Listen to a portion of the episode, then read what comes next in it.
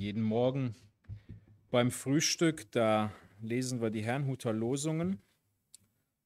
Und äh, heute Morgen schlug ich das Losungsbuch auf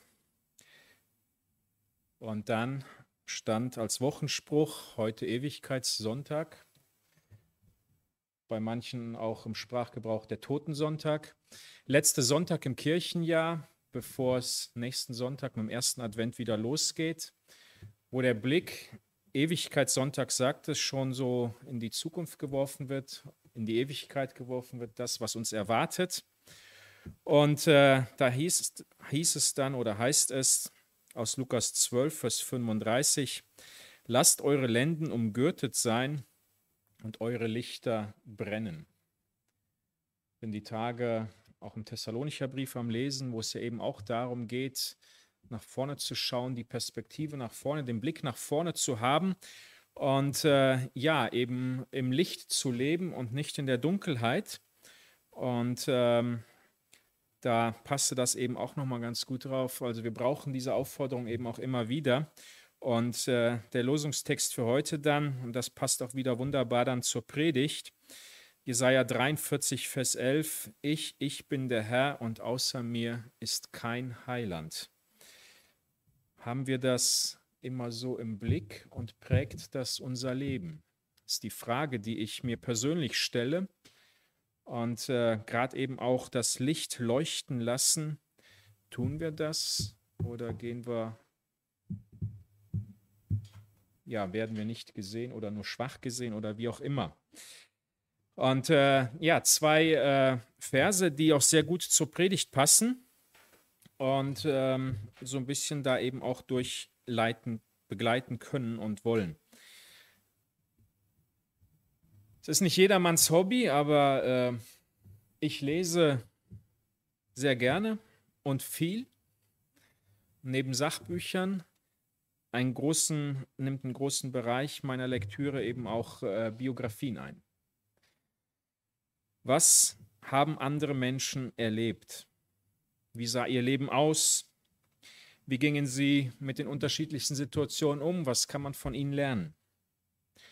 Und gar nicht so selten bekommt man auf gewisse Dinge dann auch einen anderen Blickwinkel. Der persönliche Horizont, der erweitert sich. Und viele dieser Lektüren sind sehr wertvoll, weil man da wirklich eben auch was lernen kann, für sich entnehmen kann und für sich anwenden kann. Und wenn wir dann in die Bibel hineinschauen, dann stellen wir fest, dass dort uns auch immer wieder Menschen vor Augen gehalten werden und äh, dass uns ihr Leben und gewisse Situationen aus ihrem Leben beschrieben werden. Bei manchen geschieht das sehr ausführlich.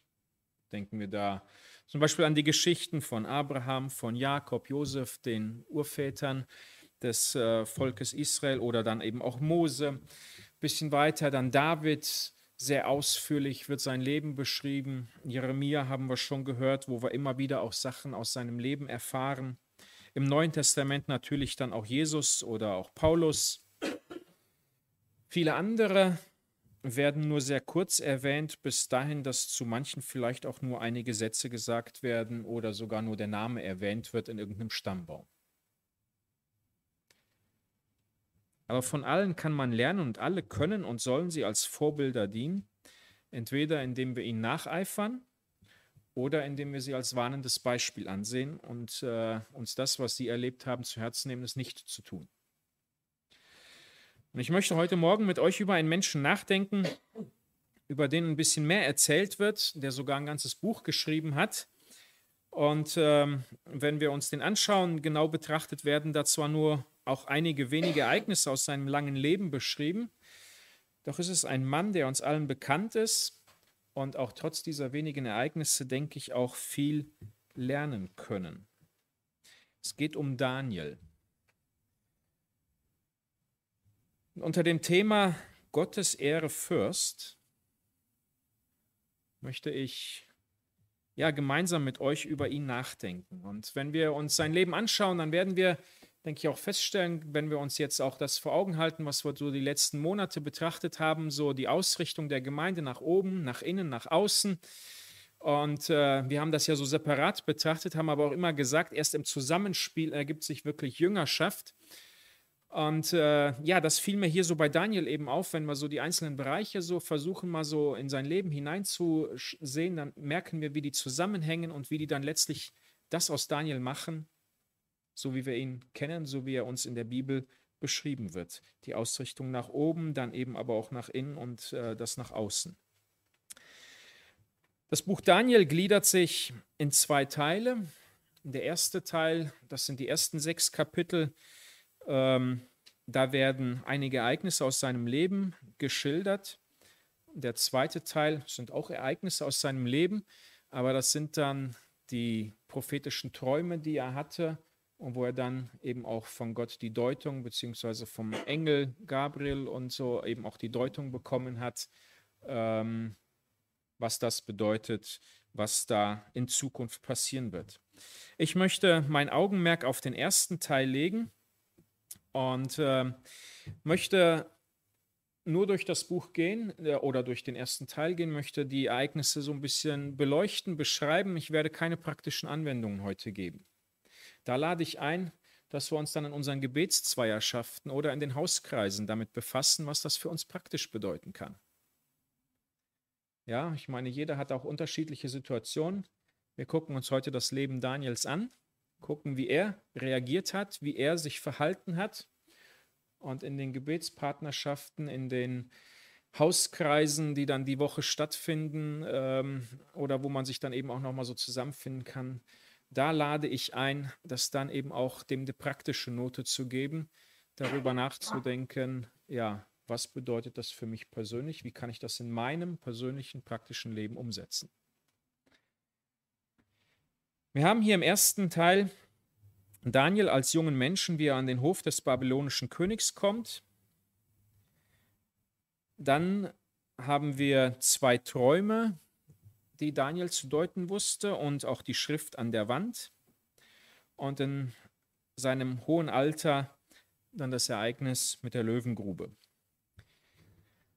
Wir haben auch noch das Ereignis mit dem Feuerofen aber da war Daniel nicht mit involviert, das betraf nur seine Freunde und deswegen lasse ich das heute außen vor, wobei das genauso auch zu dem Thema passen würde.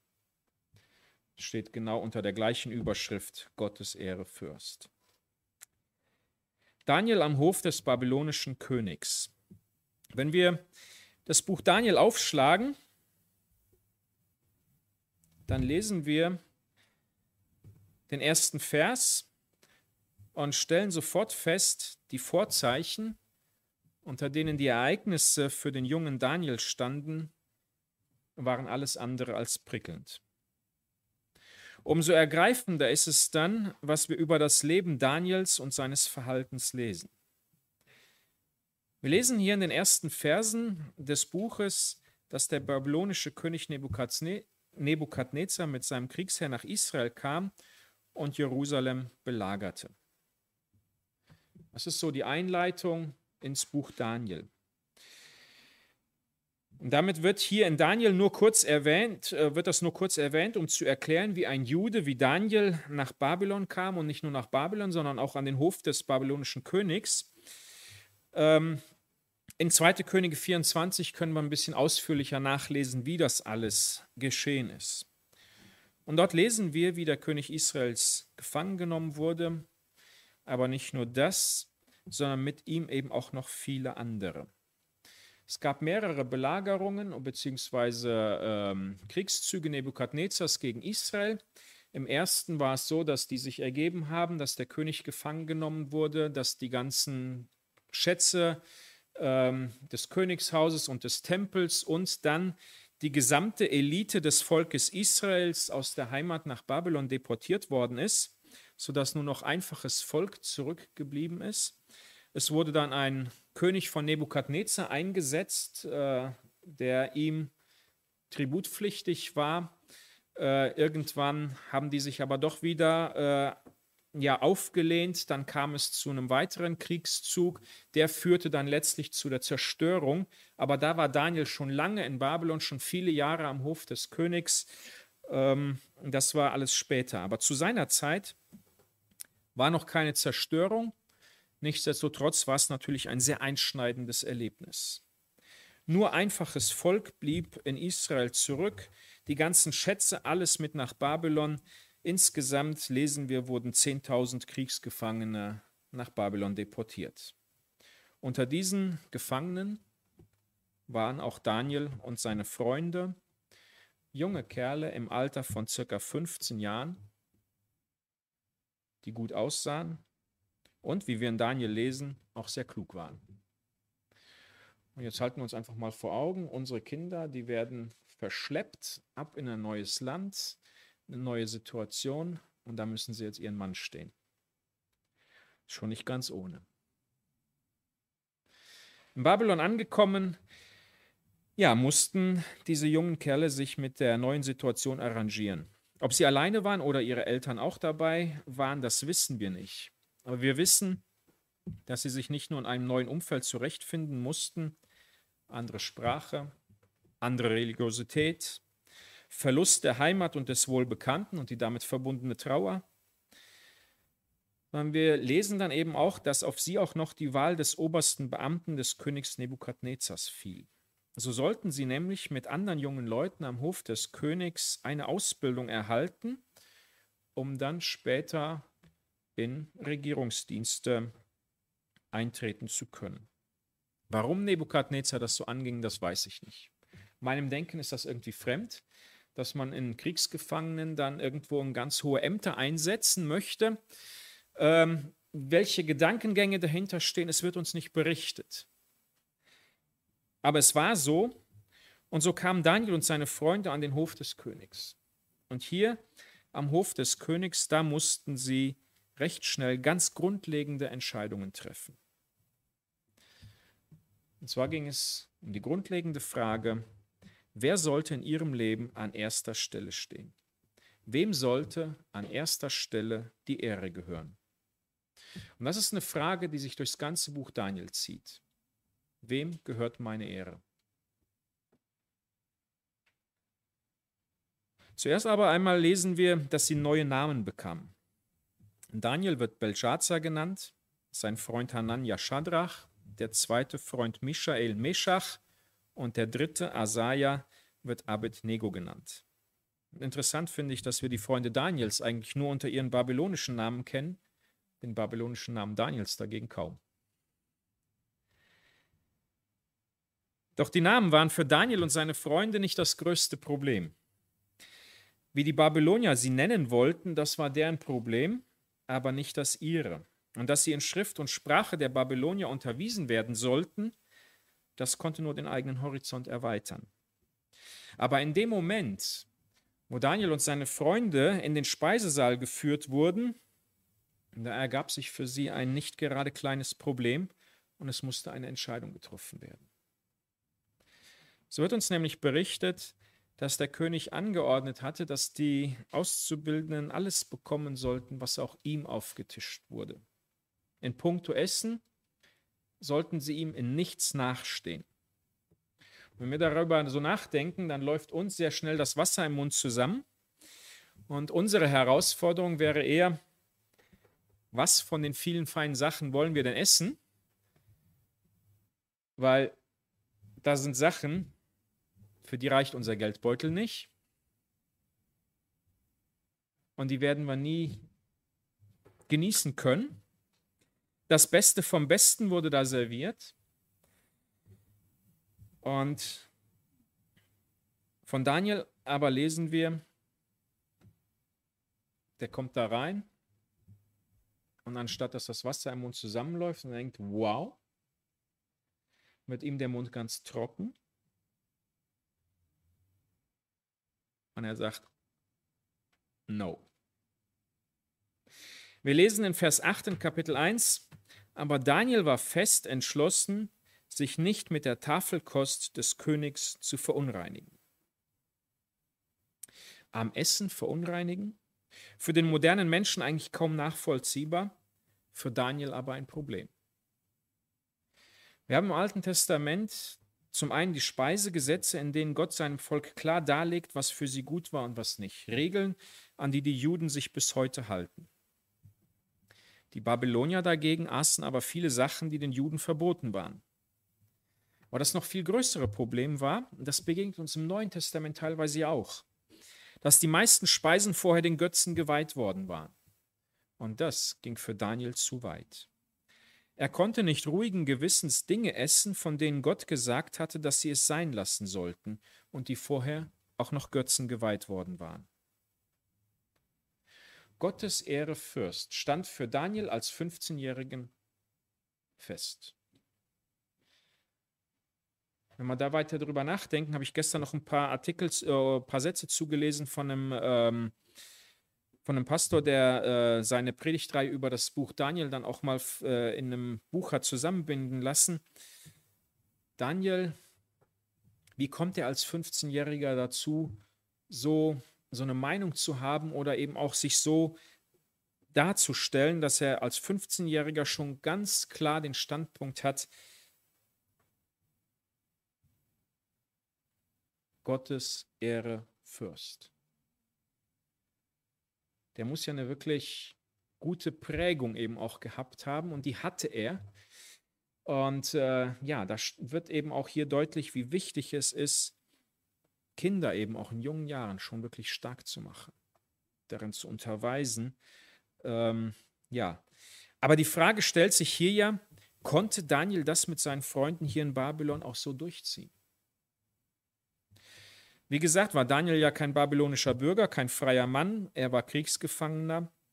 Und als Kriegsgefangener lehnt man sich nicht einfach so gegen einen Befehl auf.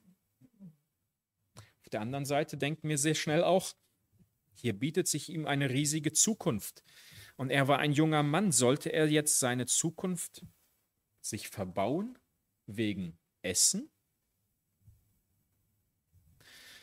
Doch Daniel fasste sich ein Herz und sprach den obersten Beamten auf die ganze Situation ein. Und ja, dabei macht dieser ihm dann eben auch deutlich, du Daniel, deine Wünsche, deine Vorstellungen in Ehren, aber ich hafte mit meinem Leben für den Auftrag. Wäre für Daniel nicht spätestens an diesem Punkt jetzt ja der Zeitpunkt gekommen, einfach mitzumachen?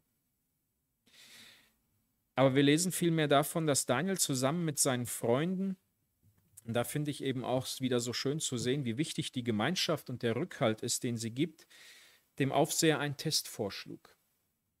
Zehn Tage lang wollten er und seine Freunde nur Gemüse essen und Wasser trinken. Und danach sollte ein Vergleich stattfinden zwischen ihnen und den anderen, die von des Königs Buffet aßen. Und das Ergebnis dieses Testes sollte dann über den weiteren Weg entscheiden. Daniel bewies an dieser Stelle echt Mut. Er stellte sich gegen den Befehl des Königs und vertraute darauf, dass Gott aus dieser Situation herausführen würde. Und das Ergebnis nun ist sehr deutlich und wir können es in Daniel 1, die Verse 15 bis 16 nachlesen. Da heißt es nämlich, nach Ablauf der Frist sahen die jungen Männer sogar gesünder und kräftiger aus als die anderen. Von da an gab ihnen der Aufseher immer Gemüse, sie mussten nichts von der Tafelkost des Königs essen. Eigentlich ist es unmöglich, dass eine Phase von lediglich zehn Tagen solch ein Ergebnis zutage fördert. Aber Daniel war fest in seinem Glauben an den einzig wahren Gott. Und hier in Babylon, da gab es sehr viele andere Götter, die haben einen an jeder Straßenecke angeschaut. Aber er war fest in seinem Glauben an den einzig wahren Gott verwurzelt und mit dem Rückhalt seiner Freunde konnte er so mutig auftreten. Und das Vertrauen, das führte dann am Ende auch noch zu einer Außenwirkung, die eben nicht ungesehen blieb. Nicht nur, dass der Aufseher merkte, das wirkt, sondern dass auch der König das merkte. So lesen wir nämlich ab Vers 17. Gott schenkte diesen vier jungen Männern Kenntnis und Verständnis für jede Schrift. Auf allen Wissensgebieten kannten sie sich aus. Und Daniel konnte darüber hinaus Visionen und alle Arten von Träumen verstehen. Am Ende der Ausbildungszeit befahl der König, die jungen Leute zu ihm zu bringen. Der oberste Hofbeamte stellte sie Nebukadnezar vor, und der König redete mit ihnen. Dabei stellte sich heraus, dass Daniel, Hanania, Michael und Asaja alle anderen in den Schatten stellten. Sie wurden in den königlichen Dienst aufgenommen. Und immer wenn der König auf ein sicheres Urteil angewiesen war und ihren Rat suchte, fand er sie seinen Magiern und Geisterbeschwörern zehnfach überlegen. Daniel und seine Freunde lebten nach dem Motto Gottes Ehre Fürst. War es leicht für sie? Wir lesen hier nichts von Anfeindungen, von Widerstand oder ähnlichem. Aber leicht war es sicher nicht, vor den Aufseher zu treten oder auch im Gegenüber mit den anderen, die sich anders verhielten. Ich kann mir schon vorstellen, dass es auch Anfeindungen gab, auch wenn darüber nichts berichtet wird. Gott aber segnete sie, sodass sie am Ende sogar als die Besten vor dem König dastehen konnten. Das hätte auch anders ausgehen können. Und ich bin mir sicher, dass sich Daniel darüber auch im Klaren war. Aber für ihn war schon als 15-Jähriger klar, das ist mein Lebensmotto und das soll mich durch mein Leben begleiten, egal was da passiert, Gottes Ehre fürst. Gottes Ehre zuerst. Er an erster Stelle in meinem Leben. Und das zieht sich dann eben auch durch weiter durch das Daniel-Buch. Da haben wir drei Ereignisse in seinem Leben, in denen er gewisse Dinge deuten musste. In den Kapiteln 2 und 4 lesen wir davon, wie Daniel Träume deutete. Und in Kapitel 5 schließlich die Schrift an der Wand. Da war er schon um die 80 Jahre alt. Und schauen wir uns diese Ereignisse an, dann stellen wir eben auch bei ihnen fest, Daniel hielt treu zu seinem Gott, egal wie krass die zu bedeutende Botschaft auch war. Er wich ihr nicht aus, sondern er blieb bei dem, was Gott ihm zeigte. Und so wird seine Verwurzelung eben deutlich. Gottes Ehre zuerst, das ist das Lebensmotto, das ihn begleitete und dem er treu blieb. In Kapitel 2 lesen wir, dass Nebukadnezar einen Traum hatte, der ihn sehr beunruhigte und nicht mehr schlafen ließ. Und Nebukadnezar wusste sofort, dass dieser Traum eine Bedeutung haben müsste.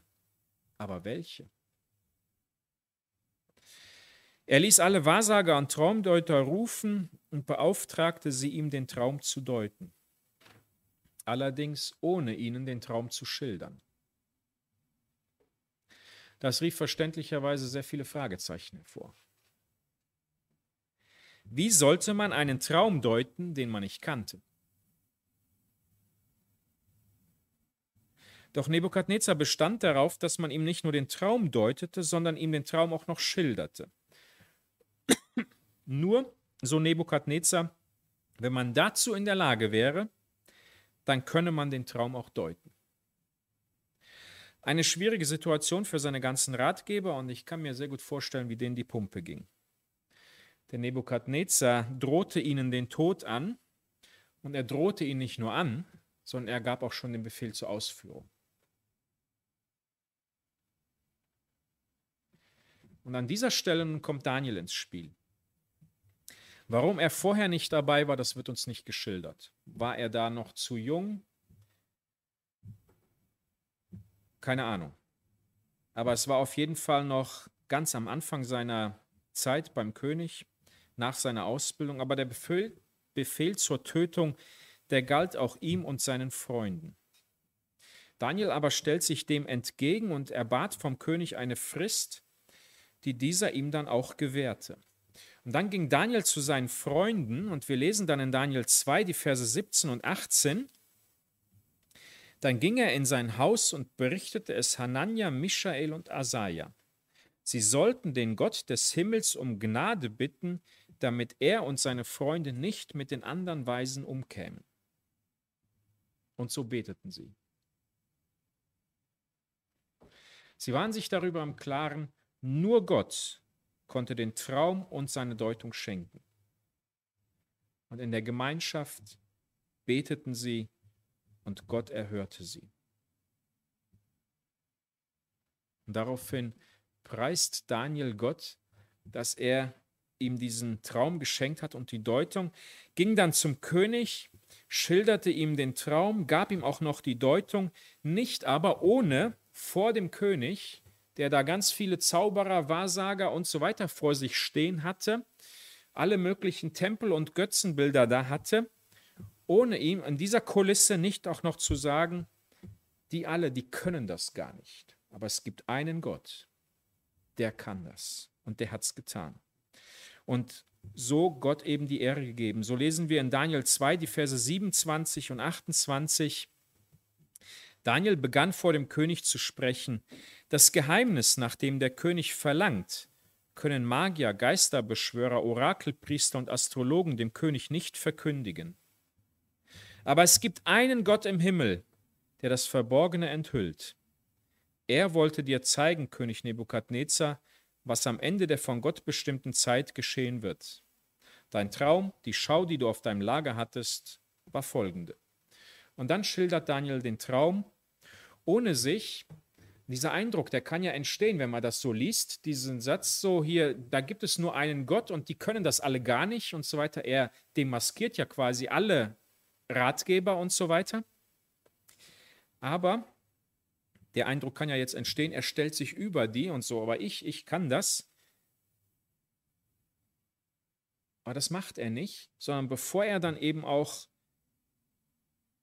den Traum schildert, führt er eben auch noch an, Vers 30 können wir das lesen, auch mir ist dieses Geheimnis nicht offenbar gemacht worden, weil ich weiser als alle anderen Menschen wäre, sondern nur, damit der König die Deutung erfährt und die Gedanken seines Herzens erfasst.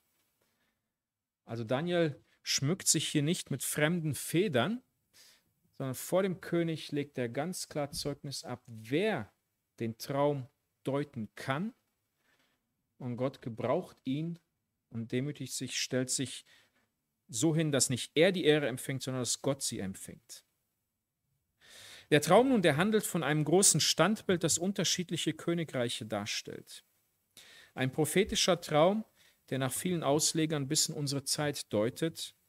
Und Daniel nun wurde er offenbart. Und die Folge war, dass Nebukadnezar Gottes Größe anerkannte und Daniel zum Statthalter der Provinz Babylon machte.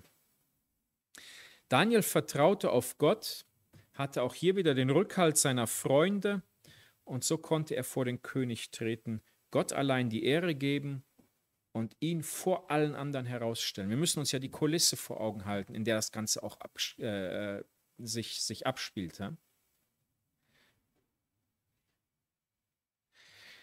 Der zweite Traum, der wird uns in Kapitel 4 berichtet.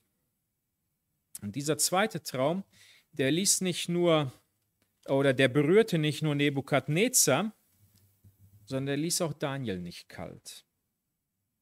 So führte die Realisierung dieses Traumes zwar am Ende dazu, dass Gott die Ehre gegeben wurde, aber zum Zeitpunkt des Traumes und der Deutung hatte Daniel schon zu schlucken. Und ich kann mir schon sehr gut vorstellen, wie Daniel da in einem Zwiespalt war. Traum deuten oder dem König lieber Honig um den Bart schmieren. Denn wenn ich ihn deute, was passiert dann mit mir? Wir lesen in Daniel 3 die Verse 31 bis 33. Und das ist ein Traum, den Nebukadnezar selbst schildert und das, was daraufhin passierte. Also er schildert das selbst und äh, gab diese Botschaft dann ins ganze Land. König Nebukadnezar wendet sich an alle Völker, Nationen und Sprachen auf der ganzen Erde. Glück und Frieden euch allen. Ich habe mich entschlossen, euch von den Zeichen und Wundern in Kenntnis zu setzen, die Gott der Höchste an mir getan hat. Wie groß sind seine Zeichen, wie gewaltig seine Wunder. Sein Reich besteht ewig, seine Herrschaft hat für immer Bestand. Eine gewaltige Erkenntnis, die Nebukadnezar hier hatte. Aber was ging ihr voraus? Ein Traum, der ihn erschreckte, aber wie gesagt nicht nur ihn, sondern auch Daniel. Und diesmal war es so, dass Nebukadnezar selbst den Traum schilderte, aber wieder konnte ihn keiner deuten, bis auf Daniel. Aber warum erschrak Daniel? Und Nebukadnezar, der bemerkte das ja auch. Wir lesen Vers 16, da erstarrte Daniel, der auch Belshazzar heißt, eine Zeit lang. Seine Gedanken erschreckten ihn. Und das sah der König. Er schilderte den Traum und dann sah er, wie Daniel alle Farbe aus dem Gesicht wich. und wie er mit seinen Worten rang. Aber er sagt dann auch, Belshazzar, lass dir von dem Traum und seiner Deutung keine Angst einjagen. Er ermutigt ihn, sag's mir so, wie es ist. Aber es war schwer. Und so sagt Daniel dann ja auch als einleitenden Satz, weil er sofort versteht, Gott schenkt ihm diese Deutung und dieser Traum betrifft Nebukadnezar persönlich. Und so sagt Daniel als einleitenden Satz ja auch, mein Herr, ich wünschte, die Botschaft des Traums würde deinen Feinden gelten und allen, die dich hassen. Aber leider ist dem nicht so, sondern das, was ich jetzt sage, das betrifft dich. So ging es in diesem Traum um einen großen Baum, und dieser Baum stellte Nebukadnezar selbst dar. Unter diesem Baum hatten alle Schatten und Nahrung und so weiter und füllte die ganze Erde aus, stellt das riesige Reich Nebukadnezars dar. Aber dieser Baum sollte gefällt werden. Und damit sollte vor aller Welt deutlich werden, wie in Vers 14 zu lesen ist, dass Gott der Herr ist. Damit alle Menschen erkennen, der Höchste hat die Macht über die Reiche der Welt und kann sie geben, wem er will. Selbst den niedrigsten der Menschen kann er zum Herrscher über alle machen. Und wie nun sagt man dem König solch eine Botschaft? Weißt du, Nebukadnezar, du sitzt hier bequem auf deinem Thron, aber es kommt der Zeitpunkt, wo du nicht mehr auf dem Thron sitzt. Weil der Baum, der, der wird gefällt werden. Wie sagt man solch eine Botschaft dem König? Doch Daniel tat es, zwar sehr erschrocken, und gab dem König dann noch den Rat, Vers 24, Darum, König, lass dir meinen Rat gefallen und sühne deine Sünden durch Gerechtigkeit, dein Unrecht durch Erbarmen mit den Armen, dann wird es dir auch in Zukunft gut gehen. Aber Nebukadnezar befolgte diesen Rat nicht und es kam wie angekündigt. Zwölf Monate später war der König so voller Stolz auf sich und dem, was er geleistet hatte, dass das Gericht Gottes ihn ereilte und er aus der Gemeinschaft der Menschen ausgestoßen wurde und mehrere Jahre, die sieben Zeiten werden oft als sieben Jahre eben auch gedeutet, wie ein Tier lebte. Man nimmt an, dass es eine Geisteskrankheit war, mit der Zwangsvorstellung, ein Tier zu sein. Gibt es wohl. Und dass genau das als Gericht Gottes ihn ereilte.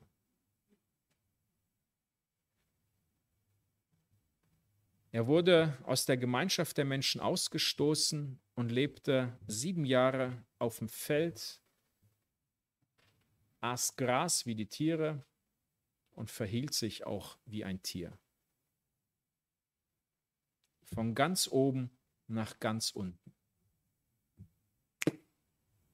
Und dann war er ganz unten, Gericht Gottes.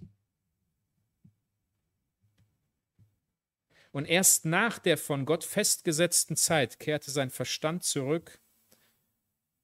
Und dann kam es zu dem, was er ja dem Bericht vorsetzt, wie er erkennt, dass Gott der Herr ist. Nebukadnezar schreibt selbst, da kehrte mein Verstand zurück und ich pries den Höchsten. Ich rühmte und verherrlichte den, der ewig lebt, dessen Herrschaft niemals aufhört und dessen Reich in Ewigkeit besteht. Nun rühme und preise ich Nebukadnezar, den König des Himmels. Ich ehre ihn, denn er steht zu seinem Wort und alles, was er tut, ist recht. Alle, die sich überheben, kann er demütigen und genau das habe ich erlebt. Was mit David passiert, äh, mit Daniel passierte, wissen wir nicht. Wurde er strafversetzt? Wir wissen es nicht. Blieb er in der direkten Nähe des Königs? Das wird uns auch nicht gesagt. Aber Daniel hielt treu zu seinem Gott, auch wenn er solch eine harte Botschaft weitergeben musste. Ja, und dann haben wir da noch die Schrift an der Wand. Auch dies wieder eine Gerichtsbotschaft. Aber eine Botschaft, die Daniel nicht verbog, der er nicht auswich, sondern wo auch hier Gott die Ehre gab, wo für ihn auch klar war, egal wie die Botschaft auch ist, ich gebe Gott damit die Ehre. Kapitel 5 lesen wir von einem großen Bankett, das König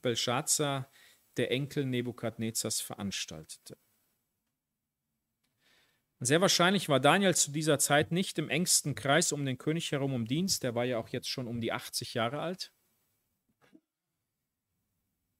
Denn äh, beim Erkennen des, äh, wenn wir diesen Bericht lesen, dann erkennen wir, dass Daniel äh, bei diesem Bankett nicht dabei war.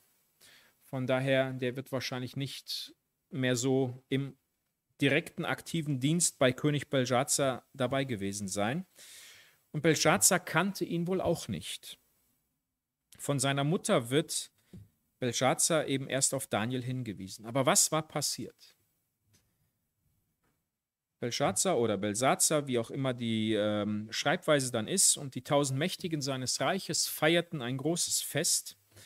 Und dabei wurden sie so überheblich, dass sie auch die Tempelgegenstände aus dem Jerusalemer Tempel, die Nebukadnezar vor vielen, vielen Jahren mit nach Babylon gebracht hatte, dass sie die holen ließen und für ihr Gelage verwendeten. Und dabei alle möglichen Götter ehrten und priesen und anbeteten. Mit den Geräten aus dem Tempel in Jerusalem. Und während sie feierten und alle möglichen Götter anbeteten, erschien dann eine Hand und schrieb an die Wand. Und die Worte, die lauteten, Mene, Mene, Tekel, Upasin. Was sollte das bedeuten? Panik ergreift alle Anwesenden Es werden alle Wahrsager und alle Gelehrten schnell gerufen, nur um festzustellen, die können nichts ausrichten. Bis Daniel kam. Interessant fand ich hier, wie Daniel dem König gegenübertrat. Daniel erfasste recht schnell, was hier geschah, und es gab kein Zögern, kein Erschrecken oder auch Fragen, ob er etwas beschönigen sollte. Nein, Daniel redete vielmehr in aller Klarheit Klartext. Er sagt, der will ihm nämlich sehr viele Geschenke anbieten, wenn er die Schrift deuten kann. Behalte deine Geschenke oder gib sie einem anderen. Aber die Schrift werde ich dem König vorlesen und sagen, was sie bedeutet. Und dann hielt Daniel Belsatzer vor Augen, was sein Großvater Nebukadnezar erlebt hatte. Wie er ein großer König wurde, wie er aufgrund seiner Überheblichkeit aus der Gemeinschaft der Menschen verstoßen wurde, wie er aber auch wieder eingesetzt wurde und dem alleinigen Gott die Ehre gab. Aber er, Belsazar, lernte nichts daraus, sondern erhob sich gegen Gott und dieser würde ihn jetzt strafen.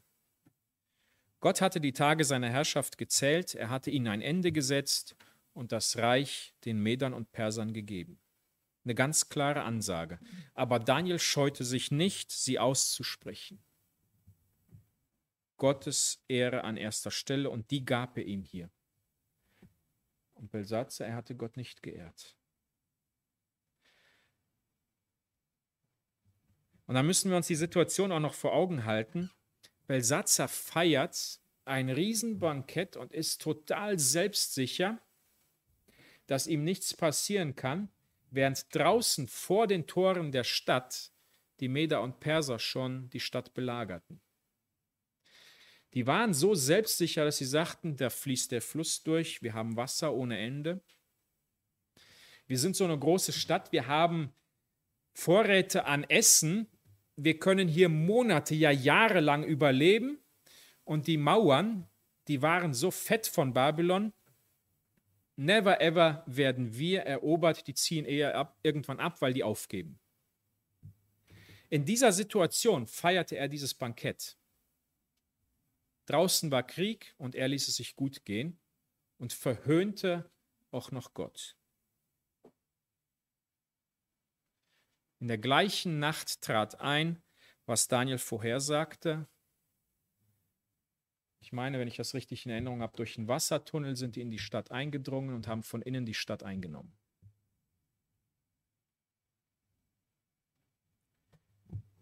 Die Vorhersage traf noch in der gleichen Nacht ein. Der Meder Darius übernahm die Herrschaft und setzte Daniel, der mittlerweile schon um die 80 Jahre, wie gesagt, alt gewesen sein dürfte, wieder ganz weit oben in den Staatsdienst ein. Was allerdings nicht allen gefiel, und damit wollen wir unser Augenmerk auf das letzte und zum ersten Teil des Buches berichtete Ereignis aus dem Leben Daniels richten, nämlich Daniel in der Löwengrube. In Kapitel 6 lesen wir, dass König Darius 120 Statthalter berief, die, denen er die Verwaltung seines Landes, das, und das war ja ein Riesenreich, ähm, unterstellte. Und diese 120 waren wieder drei Ministern unterstellt, die dann dem König Rechenschaft abzulegen hatten. Einer dieser drei Minister nun war Daniel. Und Daniel hob sich von den zwei anderen so deutlich ab, sodass Darius darüber nachdachte, Daniel die komplette Verwaltung des Reiches zu übertragen. Und wie es bis heute so ist, dass immer dann, wenn es um Macht geht, beziehungsweise um die Beschränkung von Macht, die Krallen ausgefahren werden, also never ending story, immer dann, wenn es um Macht geht, sind auch Krallen im Spiel. So war es eben hier auch. Daniel sollte noch mehr Macht bekommen? Auf gar keinen Fall dann würde meine Macht ja beschnitten werden. Und das geht nicht.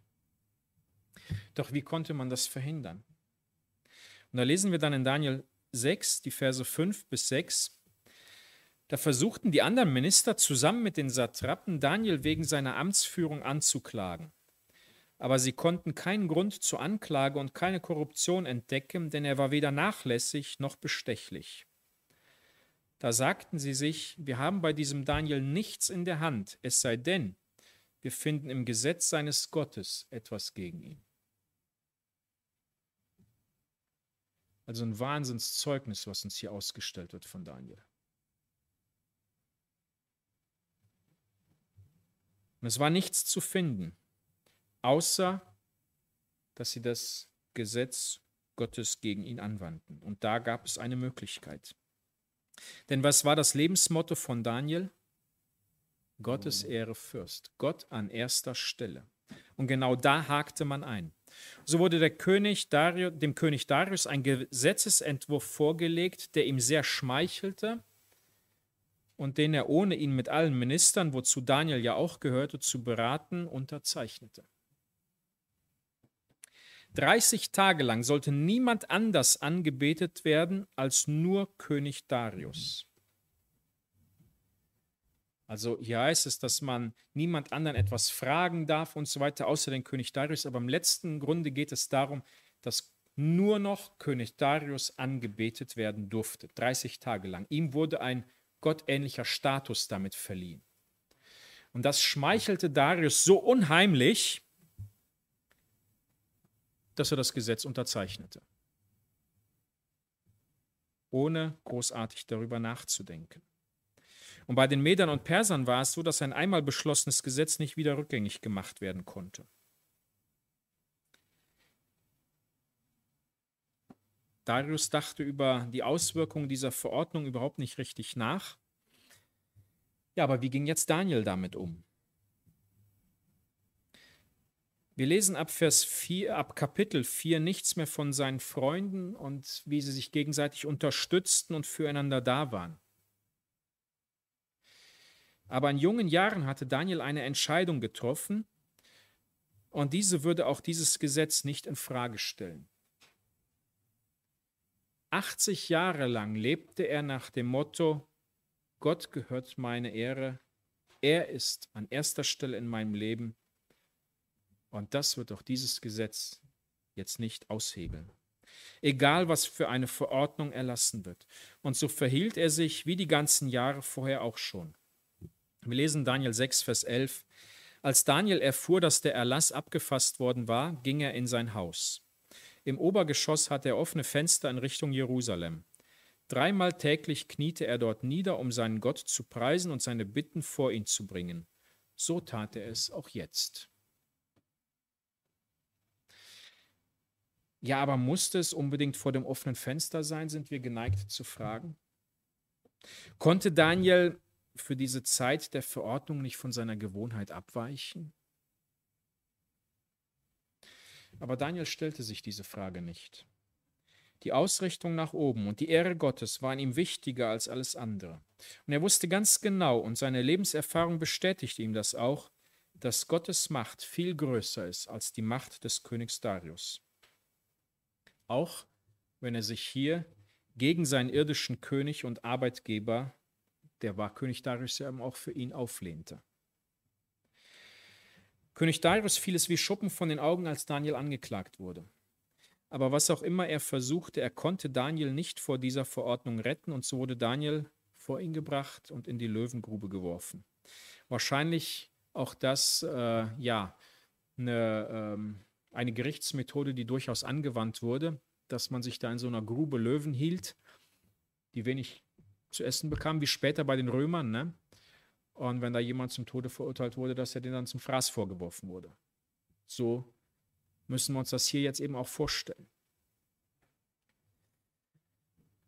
Und dann steht Daniel vor König Darius, der völlig untröstlich ist, aber eben auch weiß, ich kann diese Verordnung, ich kann da nichts gegen tun. Und dann sagt er zu ihm, bevor er in die Löwengrube geworfen wird, dein Gott, dem du so treu dienst, möge er dich retten. Und Daniel hört sich jetzt ein bisschen platt vielleicht an, aber der macht es sich bei den Löwen gemütlich. Hatte er Angst? Schon möglich, wenn nicht sogar sehr wahrscheinlich. Bereute er sein Verhalten? Auf keinen Fall. Und so war er bereit, in die Höhle der Löwen zu gehen. König Darius konnte die ganze Nacht nicht schlafen und früh am Morgen machte er sich auf den Weg zur Löwengrube, um nach Daniel zu schauen und dann zu erfahren, es gibt einen Gott, der in der Lage ist, das eigentlich Unmögliche möglich werden zu lassen. Daniel lebte. Daniel vertraute Gott und wurde bewahrt. Und Darius erkannte, es gibt nur einen Gott und ordnete dann an, nur dieser Gott darf angebetet werden. Alle anderen Götter taugen nichts. Hiermit ordne ich an, lesen wir ab Vers 27, dass man in meinem ganzen Reich den Gott Daniels scheuen und fürchten soll. Denn er ist der lebendige, ewige Gott. Sein Reich geht nie zugrunde und seine Herrschaft bleibt für immer bestehen. Er rettet und befreit, er wirkt Zeichen und Wunder am Himmel und auf der Erde. Er hat Daniel aus den Klauen der Löwen gerettet. War es nun selbstverständlich und unausweichlich, dass Daniel bewahrt wurde? Wir lesen jetzt von Ereignissen, wo Daniel wunderbar die Führung Gottes erlebt hat, wo er erlebt hat, wie Gott ihn gehalten hat, wie Gott ihn gesegnet hat in seinem, in seinem Verhalten. Aber ist das jetzt selbstverständlich, dass das so ist? Wir sind sehr schnell dazu geneigt zu sagen, ja, wenn wir so wie Daniel jetzt auch unser Leben gestalten und Gott an erste Stelle setzen, dann wird es uns genauso wie Daniel gut gehen. Bei Daniel war es so. Und da können wir und sollen wir viel daraus lernen aber selbstverständlich und unausweichlich war das Ganze nicht.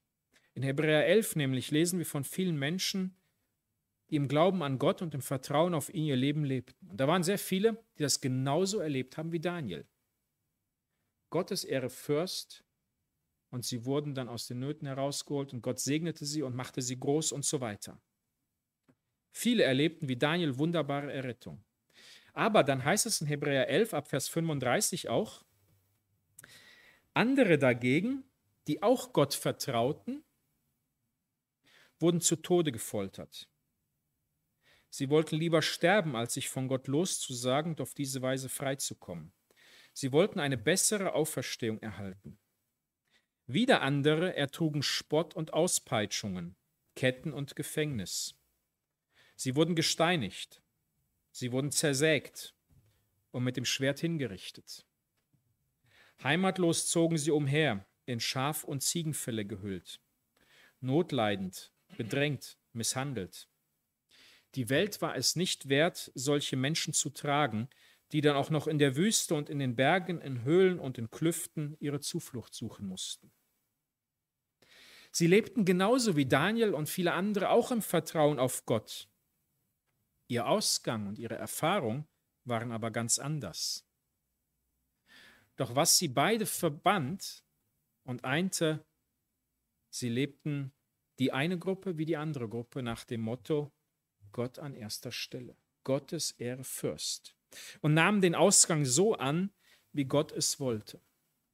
Und da stellt sich mir, da stellt sich uns die Frage, wie leben wir unser Leben? Was steht bei uns an erster Stelle? Wo sind wir vielleicht sogar bereit, Abstriche zu machen, nur damit es uns vielleicht besser geht?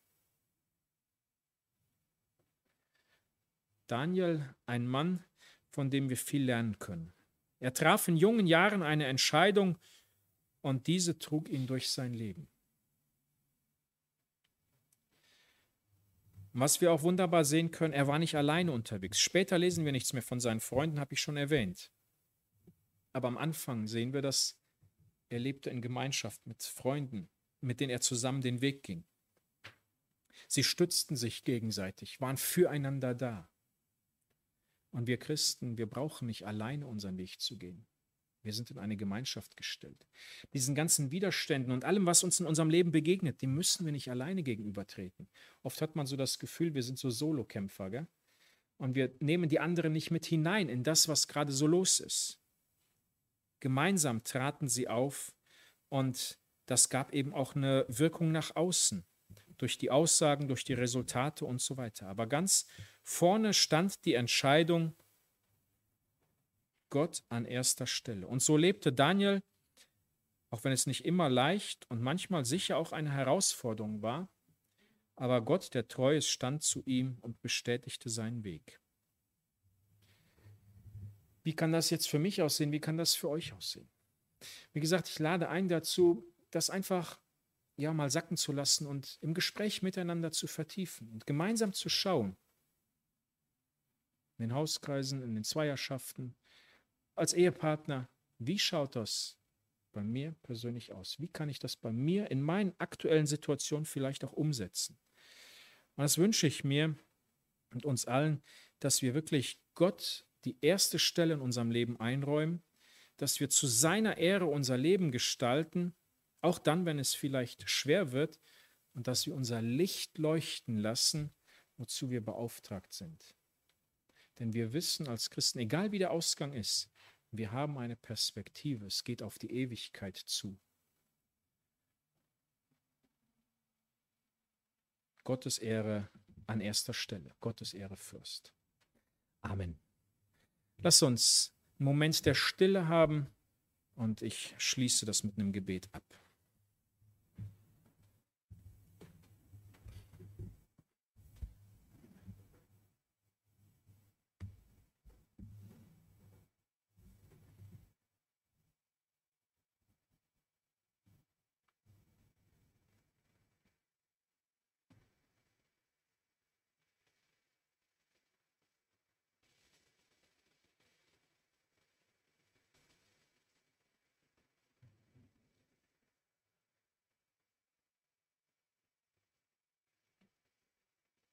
Ich möchte dafür danken, Herr, dass du uns Vorbilder an die Hand gibst. Ich möchte dir danken für Daniel, von dem wir viel lernen dürfen. Ich möchte dir danken, dass du ihn, ja, uns hier, dass du es ja wolltest, dass sein Bericht mit in die Bibel aufgenommen wird und dass wir von den Erfahrungen, die er gemacht hat, lernen dürfen. Und ja, wir sehen, wie er ja in jungen Jahren einfach schon die Entscheidung getroffen hat und wie, sie, wie ihn das durchs ganze Leben begleitet hat, dass er ganz klar für sich gesagt hat, du gehörst an die erste Stelle, dir gehört meine Ehre. Und äh, ja, also alles andere ist zweitrangig. Und ja, ich möchte dich bitten, Herr, dass du mir, dass du uns hilfst, davon zu lernen, dass wir uns ja auch neu sortieren, neu orientieren, dass wir Korrektur vornehmen, wo das in unserem Leben nicht so ist. Und dass wir dich an die erste Stelle wirklich setzen und egal wie das dann am Ende für uns vielleicht auch ausgeht, dass es uns aber darum geht, dass du geehrt wirst, nicht wir, nicht irgendjemand anders, sondern dass, dass das wirklich ganz wichtig für uns ist. Und äh, ja, ich möchte danken, dass du uns auch in eine Gemeinschaft gestellt hast, wo wir gemeinsam diesen Weg gehen können, wo wir uns gemeinsam stützen können, stärken dürfen, ermutigen dürfen, ähm, das ist einfach so schön und Hilfe, wenn wir das auch weiter bewegen. Ja, dass da wirklich das deutlich wird, wie wertvoll das eben ist, diese Gemeinschaft, die wir da haben und äh, dass wir so gemeinsam den Weg gehen können. Und ja, Herr, wie auch immer das ausgeht. Bei Daniel haben wir gesehen, wie du ihn gesegnet hast, durchs ganze Leben durch, wie du ihn bestätigt hast, es sind auch viele andere, bei denen ging das gar nicht so aus. Aber wie auch immer, wir wollen an dir festhalten, wollen unser Licht leuchten lassen, wozu du uns beauftragst. Und ja, danke, dass du das Licht in uns angezündet hast. Hilf, dass wir es nicht, ja, nicht abdunkeln, sondern dass wir es hell leuchten lassen. Dir zur Ehre. Amen.